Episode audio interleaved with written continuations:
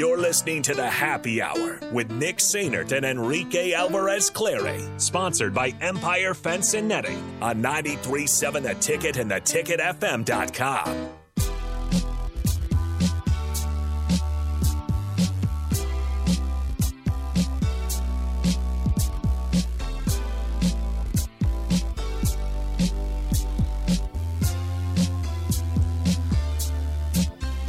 Welcome back into the happy hour, 93.7 The Ticket, the theticketfm.com. Nick and Rico hanging out with you guys as usual. We want to hear your thoughts the entire show, 402 464 5685. The Honda of Lincoln hotline, the Sartor Hamann text line, both those open for you guys, as well as the Sartor Hamann Jewelers video stream, Facebook, YouTube, Twitch, and Twitter. Okay, so this comes from the Queen City News and also Charlotte Sports Live. Okay. Carolina Panthers owner David Tepper has had conversations with Jim Harbaugh about the team's head coaching vacancy, sources confirm. Now, Rico, let's let's have this this conversation. Okay. I suppose a little bit Yeah. and see we, we can probably get people's thoughts on him as well. That a couple things. If Jim Harbaugh decides to depart from Michigan, how hard does Michigan get hit with the transfer bug? Number two, who does Michigan go after? Who who is number hearing- one? So I keep hearing, and I've listened to Early Break the past couple of days because I'm up that early, and and you know I'm going to listen to them. So they've been. Ta- I keep hearing them throw Chris Petersen and Bob Stoops. Yep, Bob Stoops is is not going to has Michigan. has been retired. Bob Stoops is not going anywhere that is outside of Oklahoma. He's not. I don't. The only time he coaches is the XFL, and Okay. that's just a little side gig for him, just to stay, you know, fresh and and you know, in Mm-hmm. in, in football shape with his mind. Uh, Chris Petersen, I don't know. He retired from football for medical reasons. We've seen coaches come Yeah. back from from retirement for medical reasons before. Um, but I think more realistic would be, you know, snag somebody out of the Big Ten. Well, just so- take somebody away from somebody else. so because with it's that- not like Michigan's not. It's not like Michigan's going to have a problem with that. No. I mean, hell, Jim Leonhard. Maybe if they wanted to. Granted, he's a first-time head coach. That'd be hard. First to time do head that. coach at Michigan. Yeah. Um, what uh, what Bret Bielema did at Illinois is impressive, but he Mm-hmm. just got an extension there. Plus, he has an Iowa tattoo. Um, that's right. PJ Fleck, I don't like don't know how how the shtick would do at Michigan because there's no way he's toning it down. No. Well, and uh, so what, here's what's interesting with like PJ Fleck. Yes, he's had.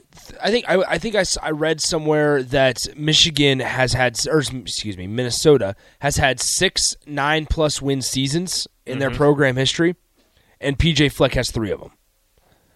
And so for what? So I guess what PJ Fleck has done at Minnesota is great for Minnesota. Mm-hmm. Now you wonder how much more, how many more wins do the the facilities, do the traditional, do the brand of Michigan football get PJ Fleck? We know he, he's coached Western Michigan, so he's mm-hmm. been in the state. Now it's Minnesota. Now it's potentially Michigan, I suppose, if you truly want to put PJ Fleck's name out there. But nine wins isn't enough for Michigan. No, but I mean, you go to Especially Michigan from coming off of- Minnesota, you've get That's true. You're getting you're getting better recruits. You've got better facilities. You've got more. I, I don't no. I mean, you've got more uh, support from the fan base and the athletic department out of Michigan than you do at Minnesota. not saying Minnesota doesn't support their football program and their fans don't support their football program, but out of Michigan, it's you know another level. It's like a Nebraska. It's another Yep. level of support and and you know love for the program. Um, another guy who I guess nobody is talking about anymore, although they should, especially after the offense performance that they put on uh, in the bowl game against Kansas State. Bill O'Brien. He's been in the Big Ten before. He But coached at Penn State. It's so weird though, Rico, because Bill O'Brien's name continues to get floated. and then nothing. Nothing happens. Yes. And, and now you're starting to hear Bill O'Brien at, at the end of the NFL season will make his way back to New England with the Patriots. It does seem like that's and, that's where it's going to go. More of, hey, Nick Saban doesn't want you here. Go find somewhere else, but we're not going to fire you. Yeah. yeah, and the Patriots need an offensive coordinator. Yeah, because Matt Patricia. is a defensive coordinator calling offensive plays, Yeah. which is weird. But whatever. So so once again, it's like that's I, I feel like that's Nick Saban's way of like, hey, you got to go. But that's you know a coach going to the Nick Saban Rehabilitation School for coaches who don't coach good, coming out Mm-hmm. and you know doing something with himself. I, I think Michigan should take a look at it. I guess even though his name has been floated out for seemingly every available job in college football, and and they've all seemingly gone to someone else. Uh, but there's you know tons of other assistants out there that might be you know in line for that Michigan job. But also, look, it's Michigan. If they wanted Mm-hmm. a head coach from a from a you know a, another university, I don't see how they would have a problem prying that person away. Well, so especially it's with that- how where they are now, like a Nebraska prying somebody away from from another coll- collegiate job where they Mm-hmm. are now with their you know lack of wins in the previous multiple seasons. That's hard. Michigan, you made the college football playoff two years in a row. You've won the Big Big Ten Yep. two years in There's a row. expectation to live up there, though. that, but that's look, you're going into a perfect situation to win right away. I don't know if you're going into a perfect situation because nowadays with college football, I don't know if there is such a thing as the perfect situation because when guys leave, Mm-hmm. then that situation is not as perfect. I mean, I- because I because everything's on the table if Jim Harbaugh and his assistants leave, Mm-hmm. or or Jim Harbaugh, offense coordinator, quarterback, anything's on the table nowadays But you got to think because you also have that transfer window for when you lose a coach Mm-hmm. that they can they can depart with no no penalty. I think one other name to watch, and I, think I saw this on the text line somewhere. Their offensive line coach Sherrone Moore, he he played at he played at Oklahoma, and he is uh, I want to say the co-offensive coordinator with the offensive line coach. However, he's been there since 2018. So if they went internally, I suppose you could go with him to maybe steady the ship a little bit. But once again, is that a splash enough hire for Michigan? Jim Leonhard wasn't a good enough hire for Wisconsin. Is Sherrone Moore, who got there in 2018, But do you want now he's the offensive line coach, so and they've had a good offensive Uh-huh. line the last couple years. Is that a splash enough or the right fit for Michigan, But do who, who is coming off of two who is coming off of two straight playoff appearances? Do you want to go with the splash or you just want to go with stability? Do you want to go with somebody who's been there and helped get you to this point and can continue to get you to this point and maybe you, you know, if you're the athletic director, ask yeah. for him to go out and get top tier assistants as well. You know, you keep the ones that you have around you, but uh, you're going to have to hire at least one more for whatever position. Go get a top tier assistant, and then you just work on keeping that recruiting pipeline going and just trying to take that next step. You know, you're, you're beating Ohio State, you're making the college football playoff. Now you need to make the national championship game. You just got to. It's that one more step that you need to take.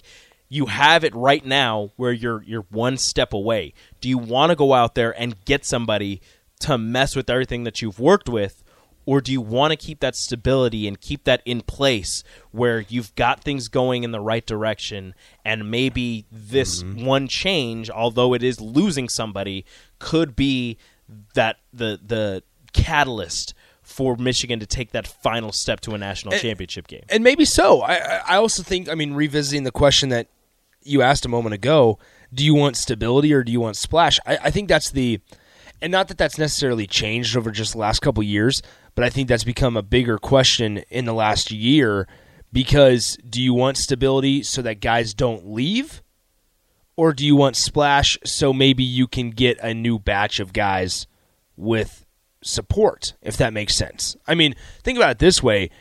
Colorado and Deion is the perfect example. Mm-hmm. Perfect example. You go out and get Colorado very well could have gotten Ryan Walters from Illinois, the defensive coordinator from Illinois. Mm-hmm. And I think that would have been a really, really good fit for, for real- Ryan Walters. That'd have been a real stable hire. Exactly. One that you're gonna it's gonna take time, you're investing in, right? And, Mm-hmm. and I'm not not not to say Colorado's not investing in Deion Sanders. I'm not trying to criticize the hire even. But then Purdue I think it's a good hire. Purdue Purdue goes out and gets Ryan Walters from Illinois instead. Mm-hmm. Well, with Colorado, for example, they go out and get potentially the biggest splash hire, Of all splash Of- hires. of all splash The hires. Splashiest of hires. maybe not ex- maybe not coaching Power Five experience wise, but in terms of name, brand, image, Recognition. recognition, knowledge, In splashy of, of plas- In splash. terms of coaching NIL, Yeah. it's the splashiest. And so immediately, I mean, think about it. What we what we what we heard coming out of Colorado right after Deion got got there. So many people are are interested. Eyeballs are on him. Where everybody's talking about him. If you and, and the at- fan support, the the donor support, the booster, they are all coming and rushing to the gates to flood it with money so we can get Colorado. And if you look now, all of these five star athletes who are five star and high four stars who are putting out their top sevens, top tens, top fives, Colorado's there. Colorado- It's, uh, it's always the odd one out because you've got Yeah. Alabama, Georgia, LSU, Miami, Colorado, and I'm like, that's weird, but it's Deion. It's the Deion effect. Mm-hmm. They're all they're they're all considering Colorado, but it's all going to depend on what Deion does in this first year. So I guess with this, speaking about you know recruiting, this can this perfect segue here. Uh, 402-464-5685, By the way, Nebraska fans, you guys should kind of be on the lookout this afternoon at 4 p.m. Central Time. It's the Under All Under Armour All America game. And it's not the one that's usually played in, in Texas or anything like that. This was the one that Maurice Washington was in a couple years ago that everybody was kind of watching. He was the MVP, I want to say, of that Under Armour All America game. And because we talked about it a couple weeks ago, there's too many high school bowls where it's like Under Armour All America game. Saturday the 7th is the Under Armour All American Bowl. There was the So- Army All American Bowl. No, it's the Army U.S. Army Bowl. Oh, It was yeah. the one that Scott Frost U.S. coached in. Army Bowl. It's there's too So there's a lot. But Are today, those even All Americans? I don't know. But today, nonetheless, there's a game at 4 p.m. Central Time. It's going to be broadcasted on the ESPN networks. And speaking real quickly about Deion, he's in the running. He and Colorado are in the running for the number one cornerback in the country, Cormani McClain. He's currently committed to Miami, but he is now floating between Miami, Florida, and Colorado. So there's going to be vastly there's, different there's going to be a decision made today from Cormani McClain. I believe it's today during the Under Armour All America game. Mm-hmm. Now today, more importantly, drawing it back to home to Nebraska, you guys got two people to watch for. Dose. Two. First one is going to be Ethan Nation, a three-star defensive back from Roswell, Georgia. He's choosing between Auburn, Ohio State, Nebraska, and Houston. And he will make his Um, decision in the first quarter. Yes, Nation has now. This is comes from Rivals, the Inside Nebraska guys, um, and the national recruiting analyst Adam Gorney. Now he says this on just kind of the breakdown. Ethan Nation has been prioritized by new Nebraska coach Matt Rhule and his staff, and all signs now point to Nation ending up in Lincoln unless a surprise is in store. So um, there's that one. Then the bigger one, a guy that was actually previously committed to Nebraska, a guy that both both Ethan Nation and Cameron Lenhardt have signed. They signed back in the early signing period, but kept it quiet. Now they want to announce it publicly on ESPN tonight, and that this is Cameron Lenhardt. He's going to be announcing in the fourth quarter this afternoon or evening. Now, once again, a previous Husker commit with the with the Scott Frost staff decommitted after he was uh, fired, and then now has kind of stayed a priority for Nebraska. decommitted after Maybe it was um, Mickey Joseph after or Shenander was fired. Was fired. Yeah. Thank you. And then he is now a four-star defensive end, six foot three, two hundred and forty-five pound guy from IMG Academy in Bradenton, Florida. he like I, I, I say all the time that the, the trenches it takes about a year a year or two to get ready to, to play at the, the Big Ten at the Power Five level. He looks ready. Yeah. he he looks like he could come out as a freshman. He's and big. just do some work. He's he's a big dude. So the four here here's just the overview before we get to break really quickly.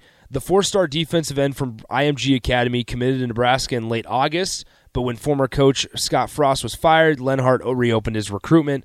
Over the last few months, Rutgers, Penn State, Georgia Tech, Nebraska, and Maryland became the five frontrunners for Cameron Lenhardt um, who said at the Under Armour Media Day that he's already signed and is waiting to make his announcement at the game.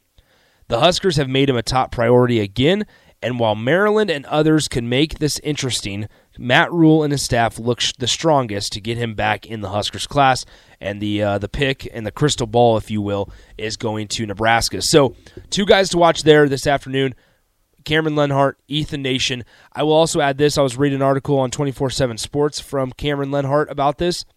Mentioned that he loves how the staff is from his neck of the woods, Cameron Lenhardt is from the D.C. area, Mm-hmm. and we know the ties that this staff has to the eastern part of the country. But But so does Maryland and Mike Locksley. Mike Locksley was born Yes. in Washington. Exactly. born- born in D.C. So there's there are little things to kind of keep an eye on uh, this afternoon. Although the season is is done and and the national championship is the only game left to be played. A little bit of Husker recruiting news, but both those guys have signed already, signed quietly back in the early signing day To whatever period to whatever school. And uh, now we'll we'll just go forward and we'll find out if Nebraska adds Cameron Lenhardt and or Ethan Nation First quarter to their quarter. to their class later this afternoon. All right, let's take a break. When we come back, we bring in Nathan Brennan and Eric Strickland for the crossover coming up next on the Happy Hour. Download our app by searching 93.7 The Ticket in your app store to stay in touch and listen all day long wherever you are. More of the Happy Hour is next on 93.7 The Ticket and theticketfm.com.